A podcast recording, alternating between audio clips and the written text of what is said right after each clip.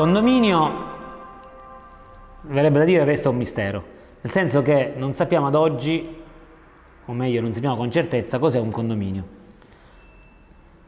Perché? Perché il nostro codice non ce ne fornisce una definizione. Il nostro codice si apre all'articolo 1117 con le norme sul condominio, parlando dei beni che si presumono condominiali. Ma che cos'è un condominio? Il codice, nella sua riforma nel 2012 del condominio, si è mai preoccupato di definirlo. Non a caso si contendono da sempre due tesi, una condivisa e sposata sempre alla giurisprudenza, una maggiormente avvalorata dalla dottrina, vale a dire quella dell'ente di gestione della persona giuridica. Secondo infatti la giurisprudenza il condominio non avrebbe una personalità giuridica, non sarebbe qualcosa di diverso dai singoli condomini. Il condominio sarebbe un mero ente di gestione, una sorta di soggetto che per facilità e per comodità gestisce il bene comune, ma in realtà non è altro che la somma dei singoli condomini. Non a caso, a tutela della cosa comune non deve necessariamente agire il condominio, ma può agire anche ogni singolo condomino proprio perché il bene, ogni bene comune è anche di ogni singolo condomino. Quindi non è del condominio. Secondo un'altra tesi invece, maggiormente dottrinale, perché la giustizia è pacifica sul punto anche dopo la riforma del condominio avvenuta nel 2012, ormai si è avviato un vero e proprio processo di entificazione del condominio. In qualche modo avvalorato, se vogliamo, anche dalla riforma del condominio. Non a caso il condominio ha un codice fiscale, ha un conto corrente, oggi più, più che mai sembra in qualche modo riconoscersi una personalità giuridica al condominio. Non a caso una parte della giurisprudenza riteneva e ritiene ancora che nei casi del, che l'appaltatore stipula un contratto col condominio, per esempio per rifare la facciata, e a seguito di questo contratto il singolo condomino subisca un danno, l'azione del singolo condomino nei confronti dell'appaltatore è extracontrattuale. Pensiamo ai casi di furti. Nel caso di furto cagionato utilizzando l'impalcatura, la giustizia dice che il condomino può agire nei confronti dell'appaltatore senza il 2043.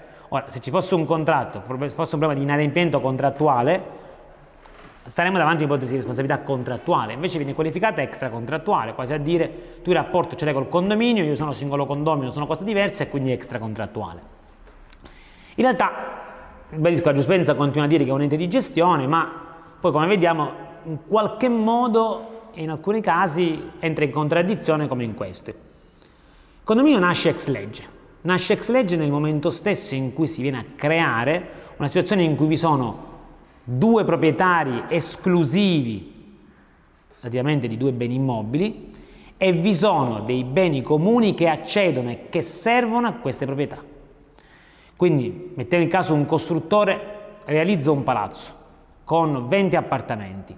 Quei 20 appartamenti chiaramente sono tutti suoi, ancora è lui l'unico proprietario, non c'è un condominio. Nel momento stesso in cui questo proprietario aliena il primo immobile di questo, di questo palazzo con 20 appartamenti, appena aliena il primo appartamento a terzi, nasce un condominio, perché automaticamente abbiamo dei beni comuni che sarà l'androne, sarà l'ingresso, sarà la scala, sarà l'ascensore, che serviranno a proprietà differenti. Qui non c'è un momento costitutivo del condominio, la parte si uniscono, oggi nasce un condominio.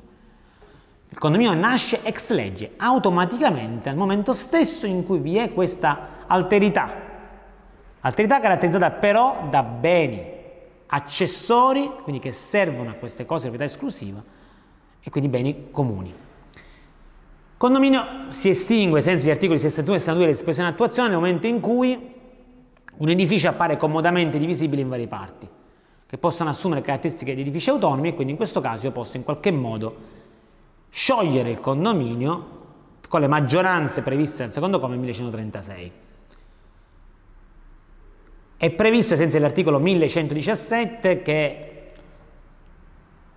alcuni beni si presumono condominiali.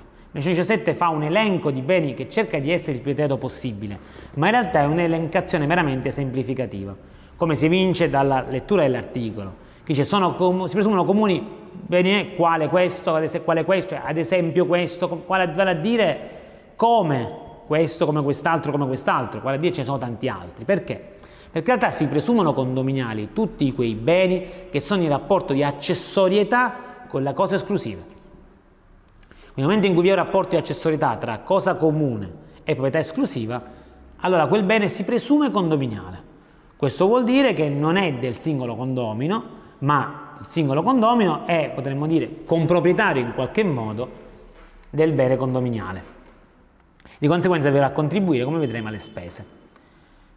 Questo cosa vuol dire? Che se un singolo condomino vuole invece provare che il bene è suo e non è condominiale, mentre con riferimento al condominio se c'è l'accessorietà si presume la proprietà, per cui chi agisce, il condominio che agisce per dire questo bene è del condominio, non deve fornire la prova della rivendica, la probazione diabolica, vale a dire risalire all'acquisto del titolo originario, ma basta che provi il rapporto di accessorietà tra la cosa comune e la proprietà esclusiva. Il proprietario esclusivo invece che vuole fornire la prova della proprietà sua dovrà fornire la prova, dice il 1917, del titolo, cioè deve essere solo un titolo può essere elemento necessario per dire il bene è mio, perché mentre si presume condominiale e quindi condominio basta che provi l'accessorità, il singolo proprietario deve dare la prova del titolo, titolo che non è altro che il contratto, cioè nel contratto deve essere scritto, oltre all'immobile proprietà si cede anche quest'altro bene. Oppure si potrà fornire la prova dell'usucapione, ma non, si, non basteranno volture catastali o, o altro, eh, si richiede un titolo che sia o il titolo di acquisto o l'usucapione. Il condominio può essere anche un condominio minimo, va a dire, la giustizia ormai ce l'ha chiarita nel senso del 2006, che il condominio può anche essere formato soltanto da due soggetti. Non è necessario perché vi sia un condominio che vi siano almeno tre soggetti come qualcuno aveva sostenuto. In realtà il condominio è condominio e funziona con l'applicazione delle regole del condominio anche se ci sono solo due condomini. In realtà la tesi avversa era stata sposata da una parte della giurisprudenza che aveva detto in realtà no, se vi sono solo due soggetti non possono operare le norme del condominio e quindi non è un condominio ma siamo davanti a una comunione perché non può operare il criterio della maggioranza. Infatti il condominio funziona con la regola della maggioranza, tutte le decisioni vengono prese a maggioranza. È chiaro che nel momento in cui sono solo due condomi la maggioranza non può operare più, perché non ci sarà mai, o c'è l'unanimità o c'è 50 e 50. Questo aveva fatto dire una parte della giurisprudenza, se non può operare la regola della maggioranza, non possono operare le norme del sul condominio e di conseguenza si applicano le norme sulla comunione. La differenza era fondamentale con riferimento alle spese. Perché con riferimento alle spese? Perché mentre nella comunione se uno dei soggetti effettua delle spese di riparazione della cosa comune può chiedere il rimborso agli altri soggetti della comunione, nel condominio l'unico modo per ottenere il rimborso nel momento in cui faccio le spese per la cosa comune è soltanto se queste spese sono urgenti. Perché di regola alla mozione del condominio provvede il condominio. Il singolo condomino lo può fare solo in caso di spese urgenti, altrimenti non può chiedere rimborso. Mentre nella comunione, quindi applicazione delle regole sulla comunione, la situazione è diversa perché io, io che sono comproprietario della cosa comune, posso anche da solo fare le, le, le, riparazioni della cosa comune anche se non urgenti e poi chiedere pro quota rimborso. Quindi è chiaro che stabilire se si applicano un condominio minimo, quindi formato da due soggetti, le regole sul condominio, quelle sulla comunione, diventa importante. Le sezioni unite ci dicono che in realtà è condominio comunque, si applicano norme sul condominio, perché se è vero che di regole il condominio funziona con la maggioranza, è anche vero che ciò non è fondamentale perché se non si raggiunge una maggioranza o non c'è l'unanimità, si può sempre andare davanti al giudice. Ciò comporta che anche con due soggetti siamo davanti a un condominio e si applicano norme sul condominio. Quindi sarà un condominio minimo anche se formato da due soggetti e quindi opereranno regolarmente le norme sul condominio. Diverso è invece il condominio parziale che si ha nei casi in cui alcuni beni o servizi accedono o servono soltanto una parte dell'edificio. In questo caso appunto perché riguarda solo una parte alle spese di gestione e le decisioni su quella parte verranno prese soltanto dai proprietari dei beni a cui servano tali beni accessori. Quindi il quorum assembleare si ripartirà soltanto con riferimento a quei soggetti. Come funziona un condominio? Solitamente in un condominio abbiamo un regolamento che, come vedremo, solitamente serve a disciplinare l'utilizzo della cosa comune, c'è un'assemblea che è l'organo deliberativo, l'organo sovrano, è l'organo che decide sulla cosa comune e poi c'è l'amministratore che è l'organo esecutivo, è l'organo che esegue le deliberazioni dell'assemblea o che ha delle competenze che la legge gli riserva. Quindi questo è più o meno lo schema, potevo dire, lo scheletro del condominio. Il regolamento, il regolamento condominiale, come dicevo poco fa, fissa, il regolamento che è obbligatorio, ci sono un tot di condomini, fissa quelle che sono le regole di vita del condominio. Chiaramente il, il codice prevede appunto che se sono un numero più di condomini diventa obbligatorio per rendere più semplice e più facile la vita condominiale. Se i condomini sono pochi è più facile diciamo tra virgolette autogestirsi, maggiori, maggiore il numero di condomini, più difficile risulta essere la gestione e quindi è meglio dotarsi di un regolamento. Il regolamento, che solitamente serve a disciplinare l'utilizzo della cosa comune, può anche contenere però delle clausole cosiddette contrattuali o negoziali. Vale a dire, solitamente il regolamento ha una natura, si dice, condominiale, riguarda l'utilizzo della cosa comune, come utilizzare la cosa comune, possiamo pensare, la pulizia delle scale si fa due volte a settimana, eh, il servizio di portierato eh, si va a effettuare i giorni tot tot, quindi delle regole che ti disciplinano, a Natale si fa l'albero, insomma, nel cortile condominiale non si possono pot mettere motorini e così via. Diversa è invece la natura contrattuale di alcune clausole di questo regolamento. Se c'è infatti se qualche clausola del regolamento ha natura contrattuale, in questo caso non è più regolamento che incide sull'uso della cosa comune, ma è un regolamento che va a incidere sulla proprietà esclusiva di ciascuno. Va a dire, ti va a dire cosa fare e cosa non fare a casa tua. In questo caso non siamo più davanti a delle clausole regolamentari, non siamo più davanti a delle clausole che disciplinano l'utilizzo della cosa comune, ma sono delle clausole che nell'interesse per carità del condominio ti dicono cosa fare o non fare a casa tua. Alcune clausole, per esempio, possiamo, che se a volte si leggono nei regolamenti di questa natura, sono a casa nei, nei singoli appartamenti non è possibile svolgere attività commerciale, non è possibile destinarsi all'attività alberghiera, non è possibile destinarli all'attività di B&B, o ancora nel balcone non è possibile mettere piante, cioè tutta una serie di regole che non riguardano più cosa fare o non fare con la cosa comune, ma cosa fare o non fare a casa propria. In questo caso, dice la giurisprudenza, non siamo più davanti a reg regolamentazione della cosa comune, ma limitando il diritto di proprietà siamo davanti a delle servitù reciproche. Essendo servitù reciproche, il regolamento o meglio le clausole di questo regolamento, avendo natura contrattuale, in particolare soltanto queste clausole, non possono più approvarsi con le maggioranze previste per regolamento, ma è necessaria l'unanimità.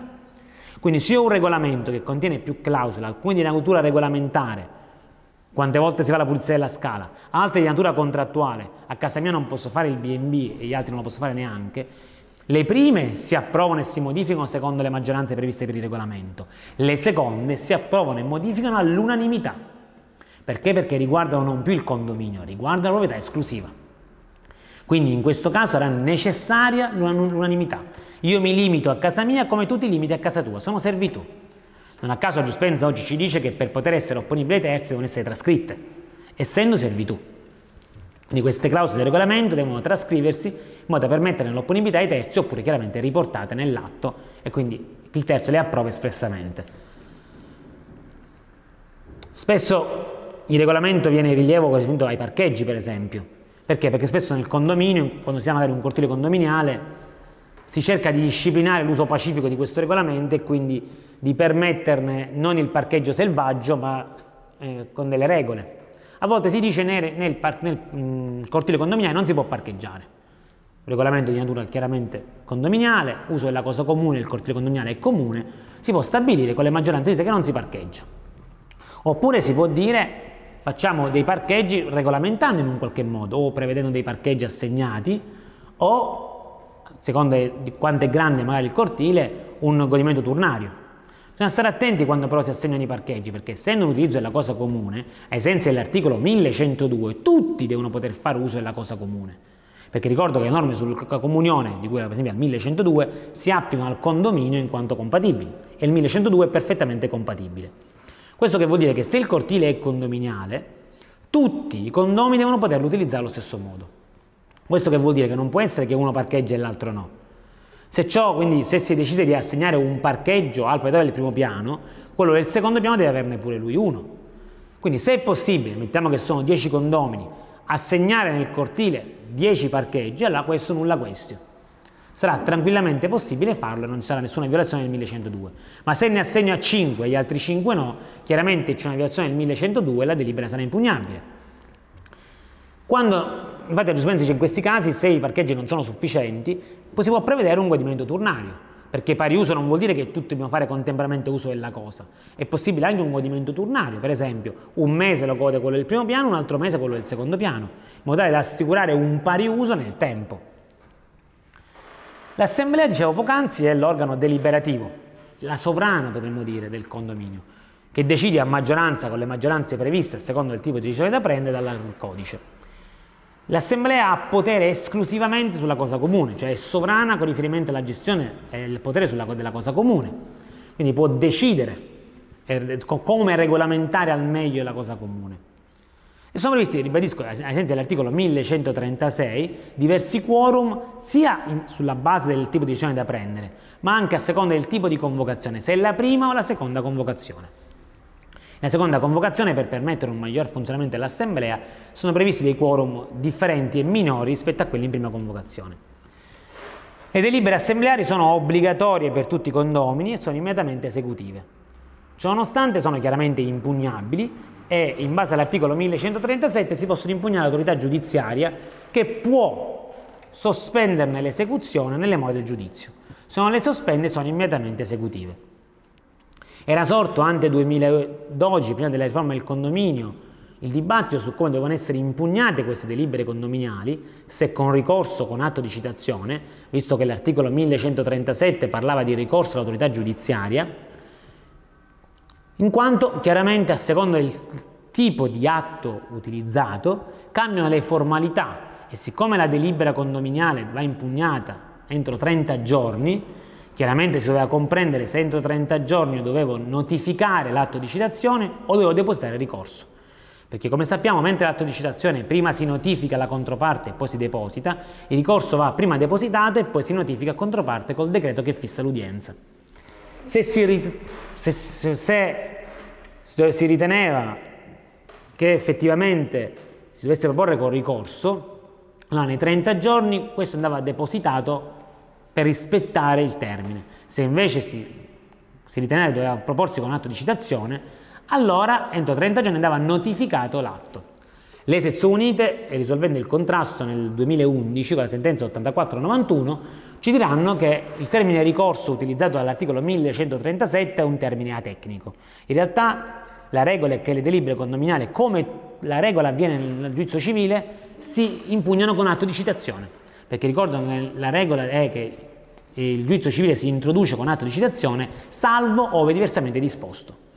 E si riteneva che il concetto termine di cui all'articolo 1137 non fosse una deroga alla regola generale, il termine ricorso era usato in senso tecnico, così come il 1133 ci dice che contro le deliberazioni dell'amministratore è ammesso ricorso all'assemblea. È chiaro che il termine ricorso usato dal 1133 non è ricorso come lo intendiamo noi a livello giudiziale, ma è un termine tecnico.